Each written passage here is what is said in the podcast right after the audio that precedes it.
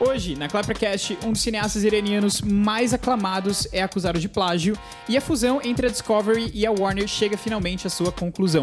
Tudo isso e muito mais no quinto episódio da Clappercast que está começando agora.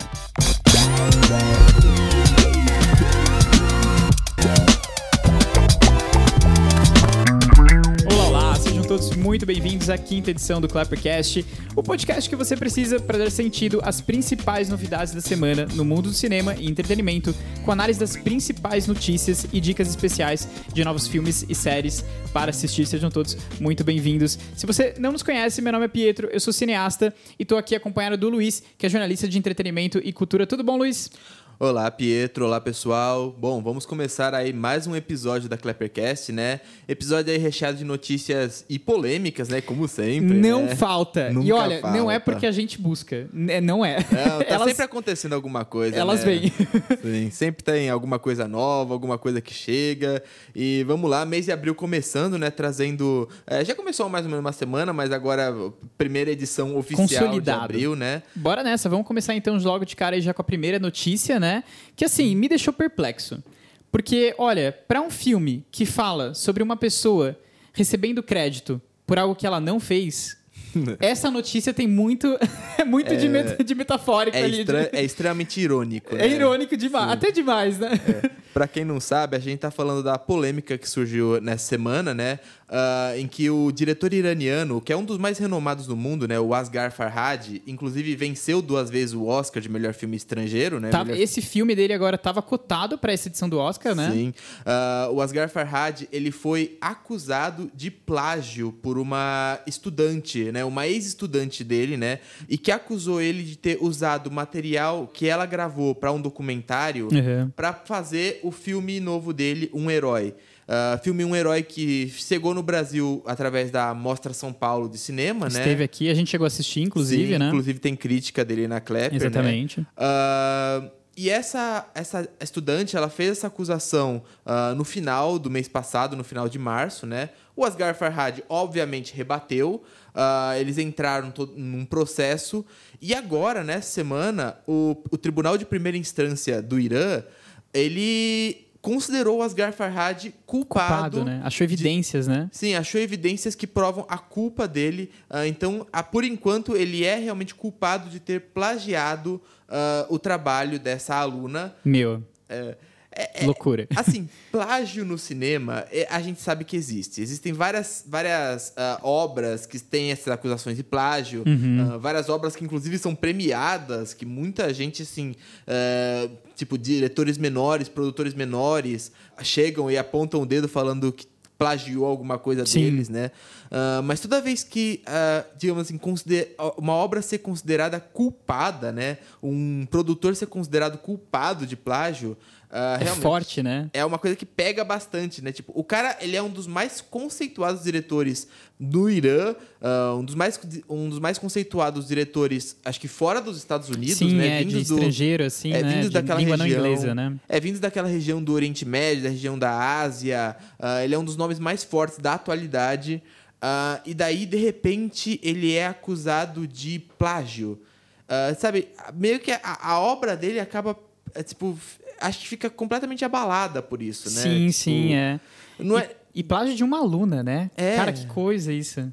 Sabe, eu acho que é aquela coisa, é, ele deve ter pensado que é aluna, não é ninguém grande atualmente, né? Ah, então, assim, eu acho que ele. E assim, era uma pessoa com quem ele acaba tendo um contato muito forte, né? Sim, sim. Por ser professor, assim. Uhum. Então, acho que ele falou: ah, vou pegar e dane-se, né? Ela não vai ter como virar isso contra mim. Bom, ela conseguiu. Tá, é. Pelo menos na primeira instância, né? Uhum. O caso, obviamente, o, ele, vai, ele vai entrar né, contra essa decisão Uhum. ah, e o caso está sendo levado para a segunda instância. Mas se a acusação for levada adiante, se ele, consider- se ele continuar sendo considerado culpado, Sim. ele pode pegar alguns anos de prisão Caramba. Sim. E, inclusive, ele vai ter que restituir, ah, dar praticamente o lucro todo que ele conseguiu com o filme Um Herói para essa aluna. Uma forma de reconhecer que que aquele trabalho Sim, realmente veio, é dela, né, né? veio a assim. partir dela, né, do que ela tinha feito antes, né? Vale ressaltar, né, um pouco, Pra quem não conhece, que não assistiu um herói, vamos dar uma recapitulada do que se trata um pouquinho a história, né? Claro. Acho que pode ser interessante. O, o Herói é um filme que ele conta a história de um cara, um cara vive, vive uma vida normal, né? Uhum. Na verdade, ele acabou de sair pra- da prisão, um, um período de folga da prisão dele, né? Sim. E nesse período, ele esperando um ônibus, né? Ele vê que uma mulher esqueceu uma bolsa cheia de dinheiro. Cheia, assim. E ele que tem uma dívida muito grande pra pagar, né? Sim.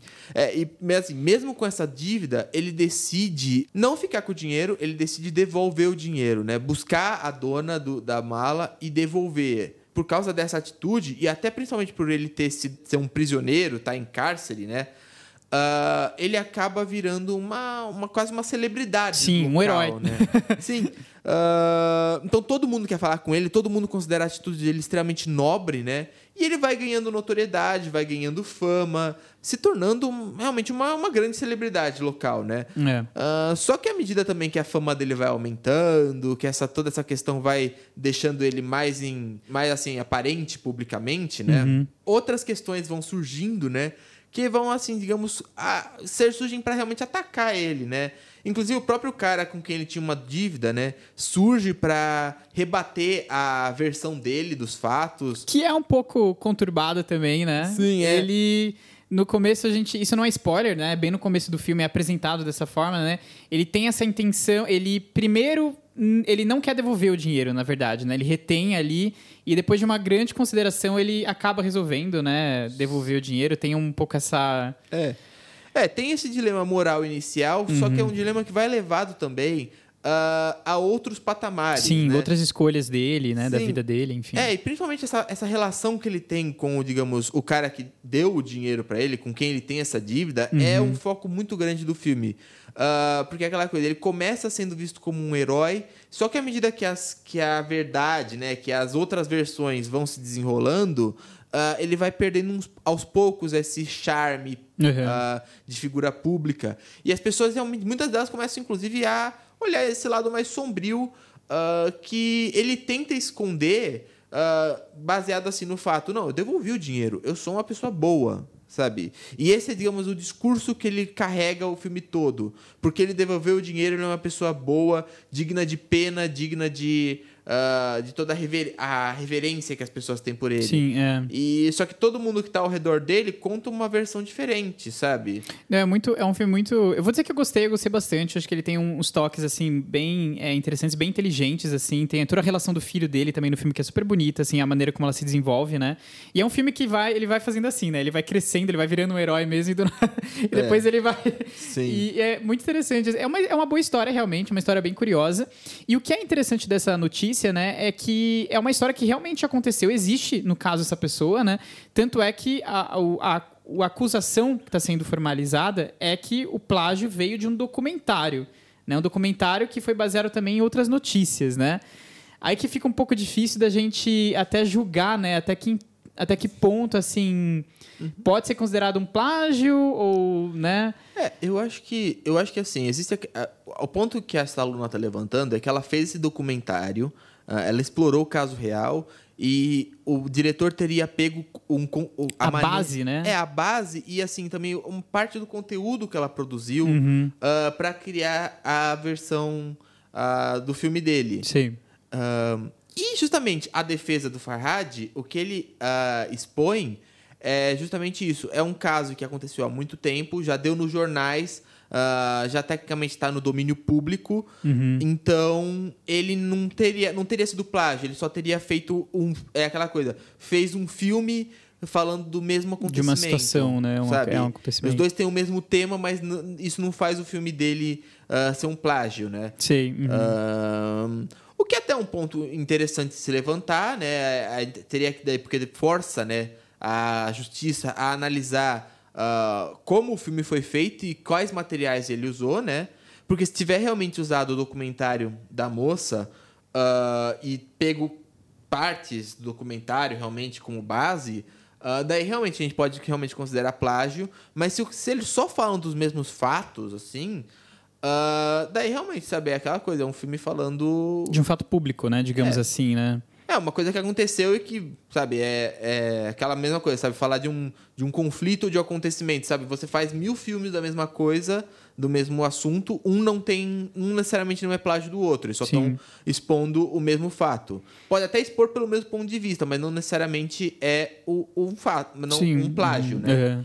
Ahn, então, assim, o- ainda tá. É complexo, né? É, É com- é difícil julgar até, eu diria, né? Sim, tá, é bem complexo, é bem difícil, e até justamente por isso que tá indo pra segunda instância, Uhum, que sim. tá indo pra. esse- tá indo para essa análise mais aprofundada, né? Sim. Ahn, por enquanto, o Farhad é considerado culpado, mas isso pode ser Sim, pode mudar. revertido, Uhum. né? Ahn, só um ponto que eu gostaria de levantar nessa Uhum. história toda é o que vai acontecer com a estudante caso não seja comprovado o plágio Certo. porque a gente tá falando do Irã, né? Nós temos eh, esse conhecimento que o Irã Hum. é uma sociedade um pouco mais ah, rígida e um pouco mais, principalmente rígida contra a- as mulheres, As mulheres. né? uhum. E se, se não se for, se for comprovado que o diretor, se for né, decidido que o diretor não cometeu plágio, Uhum. ah, a acusação que se tem, é, que, que o Farhad está fazendo contra a estudante, é de difamação. E se, e, se, e se essa acusação for comprovada como verdadeira, ela não só vai passar, vai, vai, vai sofrer a consequência da prisão, mas também ela vai sofrer castigo, castigo físico, Caramba. punição pública. Uhum. Ah, se eu não me engano, pelo que eu li assim, seria alguma coisa tipo, ela, teria, ela levaria chicotadas Jesus, nossa sabe? senhora. É, eu acho que assim, é um ponto que talvez assim, a gente entraria mais numa questão ah, de geopolítica, de análise da sociedade mesmo. ah, e levaria a um debate. Sociocultural, né? É, e levaria a, a um debate bem aprofundado assim dessa questão. Ah, eu acho que assim não é não é novidade para ninguém que ah, o Irã é uma sociedade que tem esse ainda esse lado bastante presente assim de ah, de ser muito severo, de ser Sim, mas muito- mais rígido e conservador mesmo, né? É, em termos de. é uma sociedade ainda mais conservadora, mais Uhum. ah, patriarcal. É uma diferença muito grande entre os tipos de punição que os dois podem receber. Cara, que loucura. Isso não tinha, não, não tinha passado, cruzado pela minha mente. Que isso. É, é, um, Me senti agora até. tipo, é até uma coisa assim, a própria estudante ela deve estar ciente ela, do, do risco que do ela risco corre, que ela tá né? tomando, né? Então eu acho que É. assim, para ela manter essa acusação, ela realmente, assim, ela Tem que estar certe- certeira. né, ela que- deve estar bem convin- convencida de que esse plágio aconteceu. Ah, e assim, acho que é bastante corajosa assim, de expor é, é, esse, esse crime, né? De realmente enfrentar ah, é- essa sociedade e as consequências que ela pode sofrer, né? Ah, por algo que ela acredita que é o direito dela, né? O Uhum. direito dela de ter a obra dela reconhecida. É, uma coisa que eu achei. é que- é- eu acho que é um pouco inegável, né? Poxa, ela foi es- estudante dele, né? Ela faz um documentário sobre aquele caso, né? Inclusive, se alguém quiser pesquisar, o nome do documentário é All Winners, All Losers, tá? Ahn, ela faz um documentário sobre esse caso, né? E aí, logo tempo depois, o cara vem com um filme sobre o mesmo assunto, né? Sobre um- a mesma notícia, a mesma pessoa, né? Eu acho que no mínimo você tem que considerar que foi, digamos assim, inspirado pelo, pelo trabalho dela, né? Ela é aluna do cara, não tem como isso ter passado despercebido, assim, né?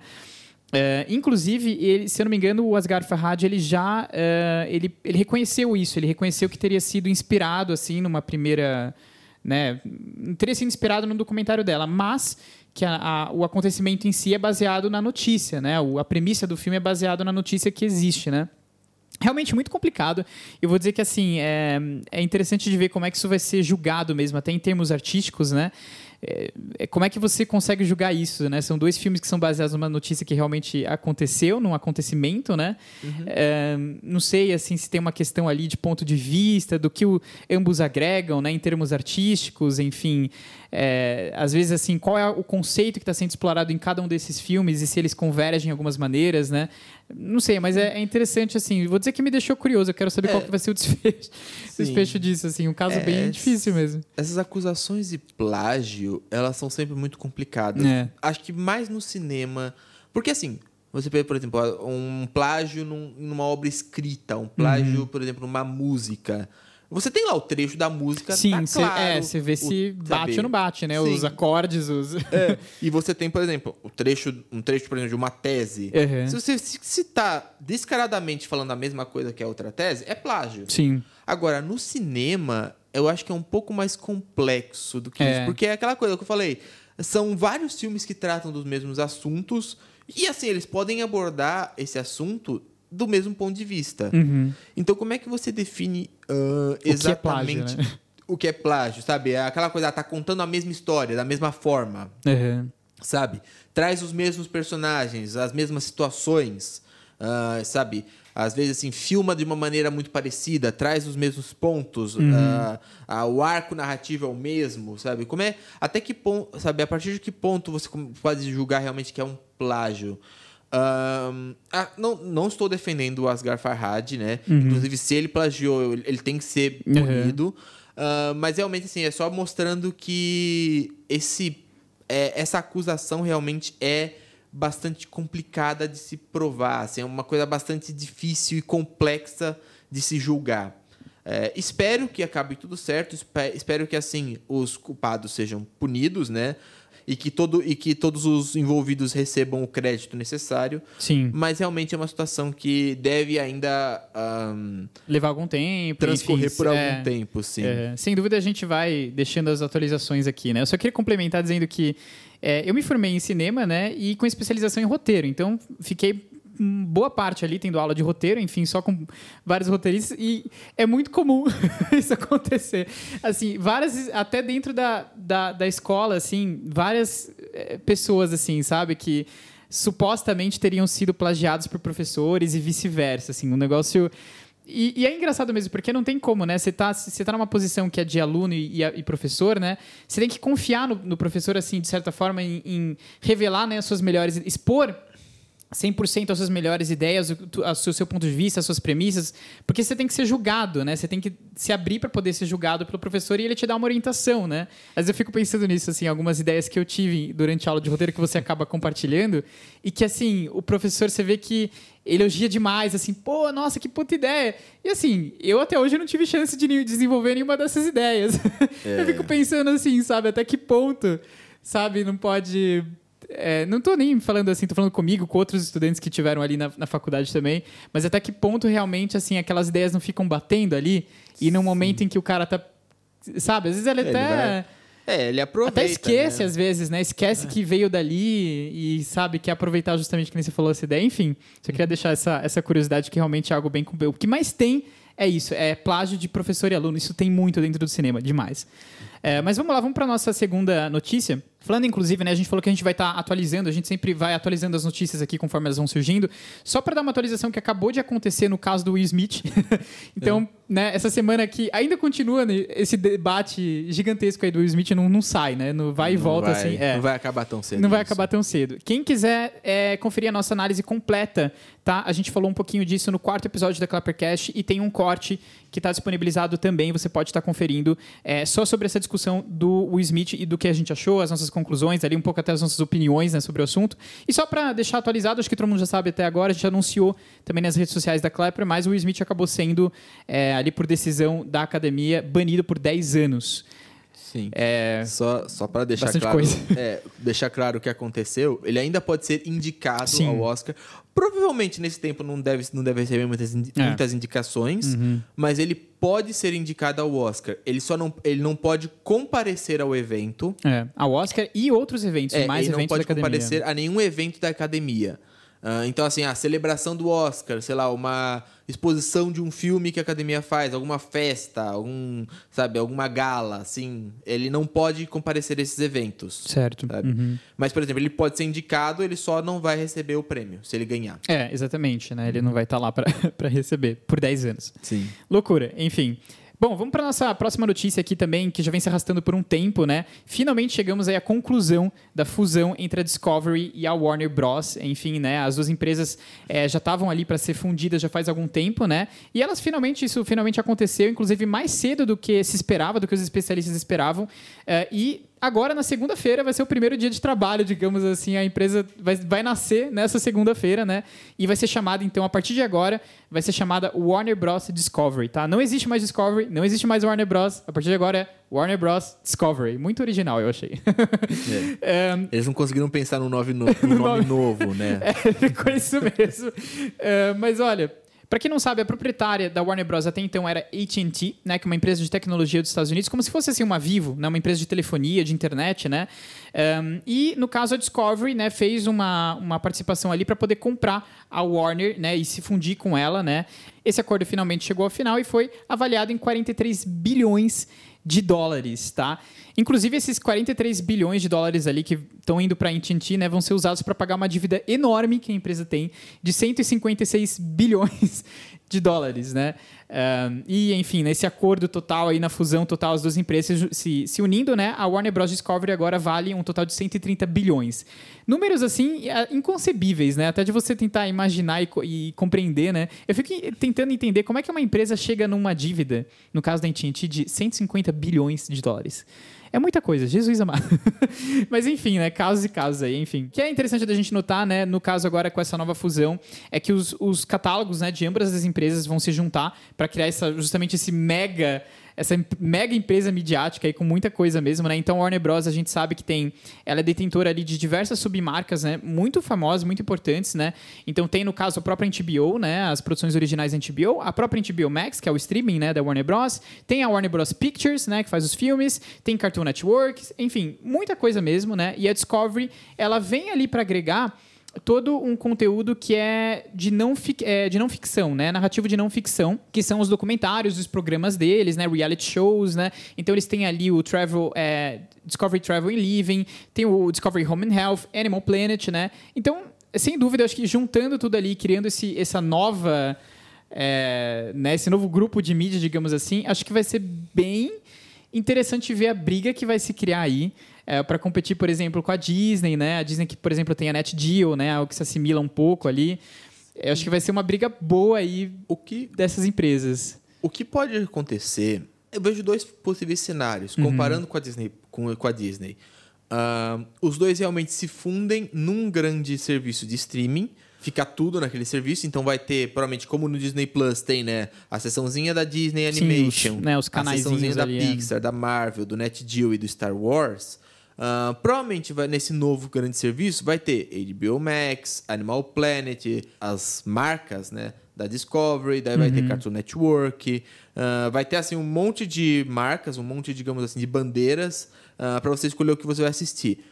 Ou, o que eu acho que talvez seja mais provável, porque ambos os lados têm muita coisa. Muita coisa. Eles talvez façam, ainda comparando com o Disney Plus, algo como ele fez, como a Disney fez com o Star Plus. O Star Plus. Uhum. Que é assim, as coisas que são exclusivamente da Disney estão no Disney Plus e as produções que são da Fox, que da vem antiga pela Fox, Fox, é. da antiga Fox, uhum. estão no Star Plus. É possível. Uh, devem fazer isso, devem ser assim dois serviços afiliados, né? Uh, então, daí talvez a gente tá cogitando aqui a possibilidade da HBO Max deixar de existir. Sim. Talvez nesse esquema ela continue a existir. Um, e daí um, tenha o Discover Plus, né? Que é o novo serviço que está chegando. Uhum. Deve estar tá chegando agora no Brasil com um pouco mais de força, né? Sim, também. É. Uh, ele talvez venha justamente com essa força um pouco maior Uh, Agregando ali, né? É, pra, pra, acho que pro mundo, né? Sim. Uh, essas coisas meio conectadas, assim, é, esses serviços conectados. Porque eu, francamente, eu, eu acho que, assim, sendo dois, uh, dois serviços, assim, com programas tão diferentes entre si, eu não vejo muita lógica deles agregarem as, dessa maneira. Porque é um pouco que eu vejo, sabe, na Disney Plus que assim todo mundo assiste Marvel, Star Wars, uh, Pixar, Disney, os próprios programas da Disney. E uh, a NetGeo fica meio. É, a NetGeo, ela, ela tá lá, você vê que ela tá lá, mas não é tanta gente que assiste. Uhum. Tem um nicho, obviamente, no, a NetGeo é algo enorme uh, e atrai muita gente, mas se você comparar Uh, pessoas que têm o Disney Plus, o que elas assistem, o NetGeo é algo uh, que está um pouco fora. Um pouco assim. à parte. Uhum. É, digamos, é uma coisa assim extra que nem todo mundo aproveita, né? Uhum. Se eles realmente quiserem se unir num único serviço de streaming, ou os dois vão realmente se equilibrar muito bem, uhum. numa coisa assim absurda, ou um vai ficar mais forte que o que outro. O outro. Uhum. possivelmente, como acho que ficção, filmes, séries, acabam atraindo mais facilmente uma grande parcela da população, Uhum. eu acredito que talvez o, o conteúdo da Warner acabe eh, se sobrepondo um pouco mais ao conteúdo da, Discovery. né? É, eu então, também, acho que assim, eu acho. acho que é faz um pouco mais de sentido para eles manterem serviços separados que lucram, digamos assim, como são da mesma, da mesma agora da mesma empresa, né?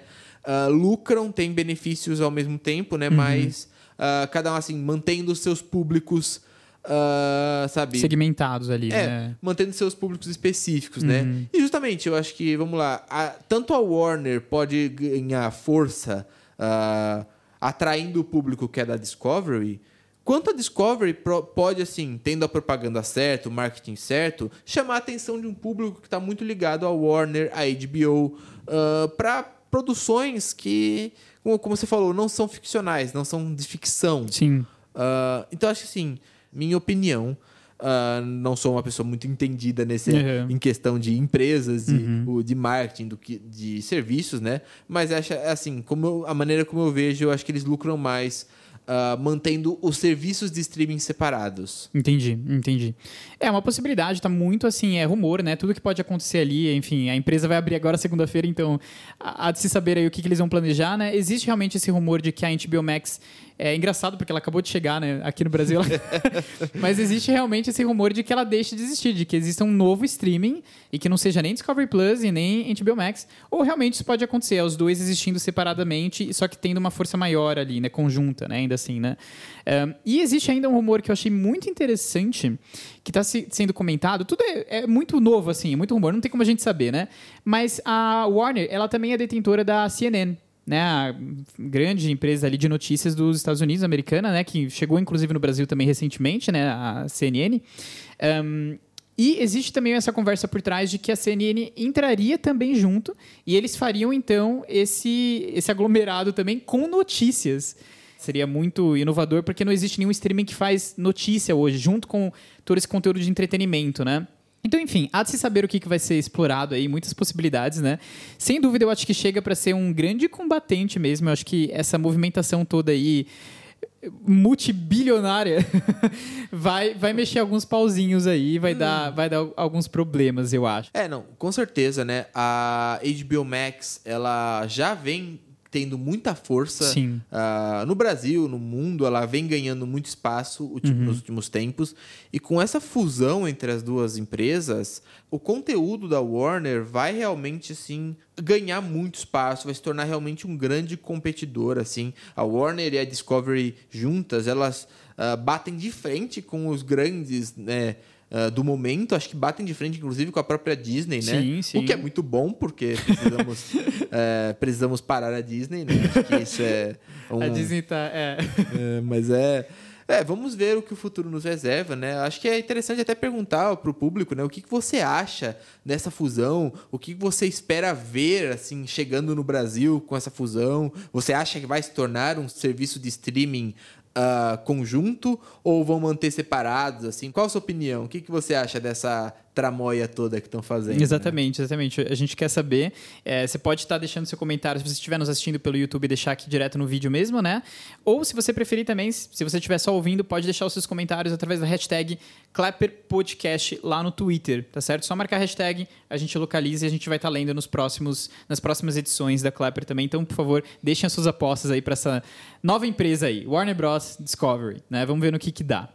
Bom, saindo agora um pouquinho aí das notícias, né? Notícias interessantes aqui que tivemos essa semana também. É, vamos falar um pouquinho, né? Eu acho que isso é algo que seria legal a gente começar a fazer, de repente, todo comecinho de mês ali aqui no podcast, a gente, ao invés da gente falar das nossas dicas, né? Do que a gente está assistindo e tudo mais, falar um pouquinho o que, que a gente está ansioso para assistir no mês que está chegando, não é mesmo? Então a gente está ali com a nossa lista de estreias já consolidada agora do mês de abril, né? Prontinha, finalizada ali, perfeita, dá para com excelentes títulos, né? Inclusive. E vamos então falar um pouquinho aqui, abrir uma pauta aqui, quais são os títulos que a gente está mais ansiosos aí para poder assistir, que eu acho que vai ser bem legal. E eu quero a participação de todo mundo também. É, vocês também podem estar comentando aí embaixo também quais são os títulos que vocês mais querem ver em abril, né? A gente está usando de base a nossa própria lista aqui que a gente fez na Clapper. Todo mês a gente faz uma lista é, com curadoria ali dos principais destaques no mês. É, super completo, super legal. O legal dessa lista é que você já consegue conferir é, não só os títulos que a gente está separando, mas aonde que você pode assistir e quando é que eles vão lançar. Então, super prático mesmo. Eu vou estar deixando o link aqui na descrição, tanto do podcast quanto do vídeo também, para vocês poderem estar tá acessando, tá certo? Mas vamos lá então, Luiz, fala aí pra mim é, quais são os títulos aí do mês de abril que você tá mais ansioso aí pra assistir. Beleza, Pietro. Bom, abril chegou com algumas novidades bem interessantes, né, nos serviços, nas plataformas de streaming e nos cinemas também, né? Uhum. E eu, eu tô interessado em alguns títulos, alguns já chegaram, uh, já estão disponíveis, né? Eu uh, ainda não tive a chance de conferir todos que eu queria, mas um que tá me chamando bastante atenção é o vencedor do Oscar de melhor atriz, Os Olhos de Tammy Faye, uhum. venceu melhor atriz e melhor maquiagem e penteado uh, nessa última edição do Oscar que teve há umas duas semanas atrás, né? Duas, há duas semanas atrás. E eu tô bastante curioso para checar esse, esse título, né? Ele chegou agora pelo Star Plus. Uhum. Conta a história de uma apresentadora, de uma teleevangelista americana, a uhum. Tammy Faye, né? Era uma pessoa que, assim, tinha é, muitos laços com a igreja e ela fazia vários programas na TV uh, sobre religião, mas também sobre caridade, sobre. Uh, ela tinha muitos serviços filantrópicos, né? Ela se tornou muito famosa nos Estados Unidos uh, por causa disso. mas também porque, à medida que ela foi crescendo na fama, muita gente começou a atacar ela, a atacar, a, a, assim, expor escândalos né, dos programas dela. Uhum. Uh, então é um filme que vai assim abordar muito esse lado, muito esse lado tanto da ascensão quanto da queda da Tammy Faye certo. Uh, e do marido dela também. Os dois estavam envolvidos nos mesmos programas, né? Eu acho que é um filme bem interessante por essa proposta, né, de digamos uma teleevangelização, né, a TV religiosa nos Estados Unidos. Uhum. É, e também pelo fato de que assim ganhou o Oscar de melhor atriz, né? Foi um filme que surgiu muito assim, uh, quase uh, de surpresa, uhum. né? E levou o Oscar para Jessica Chastain, então eu estou bem curioso para checar a atuação dela nesse filme, né? Uma, um outro filme que eu estou bem interessado de ver, esse está vindo pela Prime Video, também já chegou, já está disponível. Certo. É Um Jantar Entre Espiões. É um thriller, é um suspense que traz um elenco de muito peso, né? O Chris Pine. Sim, muita gente famosa Sim, ali, é, boa. Chris Pine, a Tandy Newton, uh, o Jonathan Price e o Lawrence Fishburne. Uhum. Uh, então, assim, atores de grande renome. Ele vai contar a história né, de um espião que ele é, contra... ele é chamado pela agência dele para interrogar e investigar uh, os outros espiões da, da agência, uhum. porque o que acontece? Rola um, rola um atentado terrorista, né, um, um sequestro de um avião, uh, e eles descobrem que esse sequestro ele foi feito com a ajuda de alguém de dentro da agência. Uhum. E os principais chefões da agência, eles desconfiam de uma espiã que por acaso também é a ex-amante uh, do protagonista. Então o cara assim, ele é, literalmente ele é chamado para investigar principalmente a ex-amante dele. Uh, então fica assim, é um, é um, é um thriller que vai apostar um pouco nessa uh, nessa, digamos, nessa dúvida se ela realmente traiu a agência, uhum. uh, quem é que vendeu os segredos para os terroristas. Uhum. Uh, e também vai abordar um pouco esse lado, digamos assim, a relação deles contra a necessidade do, do, protagonista de ser profissional nessa hora e de fazer o que, é necessário, o que for necessário caso a, a espiã que ele está investigando seja, uh, seja culpada uh, de ter vendido esses segredos reúne um elenco bom, tem um, assim, uma premissa muito boa, uma premissa que pode ser bem explorada e bem interessante. Uh, então aí eu tô bem curioso para checar esse filme também. E a minha terceira e última dica desse mês, né? É uma série que está finalmente voltando para Netflix. É a série Boneca Russa com a atriz. Adoro. É, sensacional. Sensacional. é com a, com a atriz Natasha Leone, que ficou muito famosa pelo Orange is the New Black, uhum. né? Ela tá muito bem, né? Sim. Uh, e na Boneca Russa, é uma série assim que mexe um pouco com questões assim de tempo, uh, até um pouco de ficção científica também, Sim. um pouco. Então, na primeira temporada, a Natasha Leone interpreta uma mulher, né, que no aniversário dela, ela morre ela falece no dia, de, no dia que ela completa 36 anos. Uhum. Só que daí ela revive, ela volta no tempo, ela meio que assim, volta no momento em que ela tá no meio da festa de aniversário dela. Ela sempre. É aquele. É um, uma premissa já muito conhecida, né? Sim, Começou é um, ali com o dia da marmota. É, o Groundhog, Groundhog Day, né? é. é. um filme dos anos 90, bem famoso também, que foi o primeiro que trouxe essa premissa, né? De o cara morre e volta no começo do dia, daí uhum. morre e volta no começo do dia. Então, assim, é uma premissa, mas é uma premissa que nessa série explora bem essa- esse lado mais cômico, né? Não, foi muito bem, muito bem feito. Vou dizer que quando eu, eu fui assistir a boneca russa, eu não tava dando nada. Eu assisti meio que assim, de empurrado, sabe? Sim. E aí, não, eu fui assistir, é, é- é bem inovador, na verdade, assim, o jeito que ela incorpora essa premissa é interessante, né? Sim. É, e incorpora, é, eu falei, incorpora uma maneira que assim fez muito sucesso, ah, chamou muita atenção do público, né? E daí passou algum tempo na geladeira. É, na geladeira da Netflix, né? Ah, a segunda temporada já tinha sido anunciada há um tempo, né? Mas demoraram pra fazer, até por questões de pandemia, deve ter atrasado, adiado, Verdade. né? E tá chegando agora, ah, nos- tá voltando agora esse mês. Ah, só que a premissa agora é um pouco diferente, porque ao invés de voltar para aquele ah, lado de ah, ela morre e revive, morre e revive, agora eles vão tratar meio que ela entra num vagão de trem e nesse vagão ela acaba meio que quebrando o tempo, ela vai para outras assim, sem querer, ela vai para outras épocas ou traz traz digamos aspectos de outras épocas Uhum. ah, pro presente, então fica digamos essa bagunça temporal assim. Uhum. Ah, então, assim, uma premissa, de novo, bem interessante, ah, que pode ser muito bem explorada, principalmente assim, vai depender de como eles vão ligar com os eventos da primeira temporada, se eles vão fazer essa conexão, né? Diria, né, que não seria uma série que chegaria com tanta força para Netflix, é uma daquelas séries mais secundárias que ela faz, mas justamente por causa do sucesso da primeira temporada, é, tá voltando com muita força agora e pode ser um grande destaque desse mês. Não, sem dúvida vale a pena ver. Quem não assistiu Boneca Russa ainda, assista a primeira temporada pra pegar a segunda agora,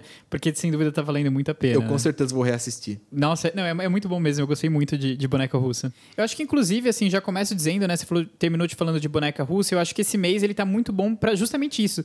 Séries que são muito boas e que agora estão voltando com novas temporadas. Assim, as que eu tô mais. As novidades aqui que eu tô mais ansioso são pra é, séries, né, desse, desse tipo, assim. Gostaria de começar dizendo, porém, né, falando ali dos títulos que a gente tô mais ansioso de abril, eu quero reforçar a minha dica que eu dei da primeira vez, no primeiro episódio aqui do Clappercast, que foi Severance, ou no português, né, Ruptura. Porque, assim, chegou ao- a- agora, né, chegou o último episódio nessa semana. E eu só queria citar, na verdade, que é incrível. e é isso, Não, fica tem muita gente falando muito bem. Cara, é muito bom. Fazia tempo que eu não via uma série tão boa e tão original, sabe assim? É muito inovadora, muito original, muito bem escrita. E se você, pra quem gosta de ficção científica, tenta pegar, pega ali Ruptura, porque super vale a pena. Se você não é, não assina Apple TV Plus, você consegue lá sete dias de graça também pra poder fazer uma maratona aí da série, vale muito a pena. Só queria citar aqui. Mas vamos lá, indo aos títulos aqui de abril, que nem eu falei, muitas séries retomando, né? Tô muito ansioso para a última temporada de Ozark. Gosto muito de Ozark, acho sensacional. Também uma série assim que tem um roteiro, cara, fenomenal. Existe um conceito assim, né, em narrativa, em storytelling, né, que é quando você consegue deixar uma, você prende os seus personagens numa situação impossível, sabe assim? E quanto mais é, justamente impossível é deles se safarem, né, daquela situação, mais dramático, mais interessante é pro espectador, né? Você mesmo fica tentando resolver aquela questão, né? Como é que aqueles personagens vão ser daquela situação, né? E Ozark, cara, é uma série que assim, desde a primeira temporada ele vai aumentando isso, mas muito bem, assim, sabe? É um roteiro muito bem escrito, assim. Os caras já. É uma família, né, que tá numa situação mega complicada ali. Eles se envolvem com a máfia e tudo mais. Não vou falar mu- muito mais do que isso, assim, né? Tem várias dívidas ali rolando, o cara se envolve com a máfia e tudo mais. E a cada temporada os caras estão assim, com o rabo mais preso. Entendeu? Assim, é, é- é- cara, é- é- che- chega uma hora que você fala, meu, não é possível, como é que os caras vão sair dessa situação? E eu tô muito curioso pra ver como é que vai ser o desfecho, como é que vai, eles vão finalizar, né? Porque olha, não, caramba, assim, eles é, amarraram bem ali a É a história parte- porque É a parte 2 da, da quarta temporada, né? é a tá parte chegando. 2 da quarta temporada, exatamente. Aí vai ser a final, vai, vai acabar aí é- e é Net- isso. enfim. Netflix adora, tá, tá, tá adorando fazer isso agora. É, né? A última é. temporada é sempre parte 1, parte 2. Parte 2, divide e depois termina, né? Pois é. É, Podia ser cinco temporadas, né? Terminar fechadinho ali, cinco temporadas, não. Vai ser quatro temporadas, parte 1, parte 2. Enfim. Então tô muito ansioso aí pra, justamente aí pro finalzinho, né? O final de Ozaki, que chega dia 29 de abril, tá certo? Outra série que eu também tô muito curioso pra assistir, que chega no mesmo dia, inclusive, que Ozaki, é a segunda temporada de Undone, na Prime Video. Uma série que pouquíssima gente conhece, assim. Acho que não, não é tão... Não ficou tão famosa, mas que é sensacional, muito original também, muito inovador também na maneira como ela é construída. Se eu não me engano, ela, ela é uma animação, né? Que utiliza mais de seis técnicas diferentes de animação para fazer, enfim, ali a composição que ela está criando, né? É, usa até a técnica de rotoscopia que eles falam, né? Que é quando a cena é gravada mesmo, ela é gravada ali a é, encenada, né, com ator e tudo mais, e depois eles pintam por cima, né? Enfim, super inovador.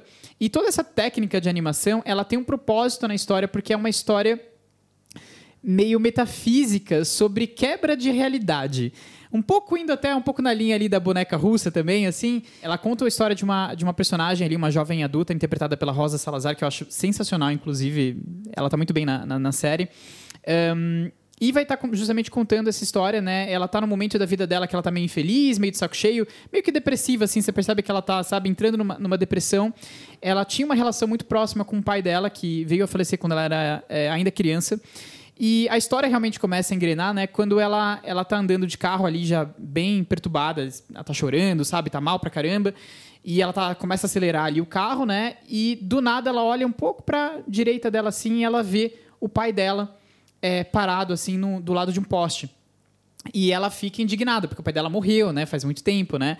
E ela olha aquilo, ela se descontrola, não percebe, o carro acaba batendo e ela vai parar no hospital e tudo mais. Depois desse acidente, ela começa justamente a realidade dela, o jeito como ela percebe a realidade, começa a se dilacerar em zilhões de pedaços, assim. É a série mais louca que você, pode imaginar, assim. Ela eh, tem muito essa questão de viagem também, do passado, do futuro. Ela viaja entre as várias linhas temporais dela. O pai dela começa a se tornar muito mais presente.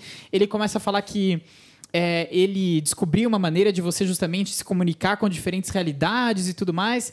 E existe também uma história por trás de que você fica ah, o lance que é legal dessa série é que você fica realmente duvidando ali se ela está entrando em contato com essas diferentes realidades ou se na verdade ela pode ter algum princípio de é, esquizofrenia isso é muito fica meio que claro assim na série também, sabe? Então é interessante ver como é que a série aborda justamente isso, né?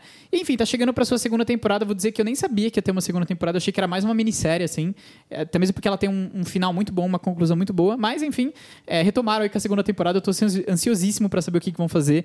É, enfim, para quem gosta de animação, meu, assiste que você vai achar, você vai ficar louco, assim. Muito bom mesmo, né? Andoni, tô muito, muito curioso.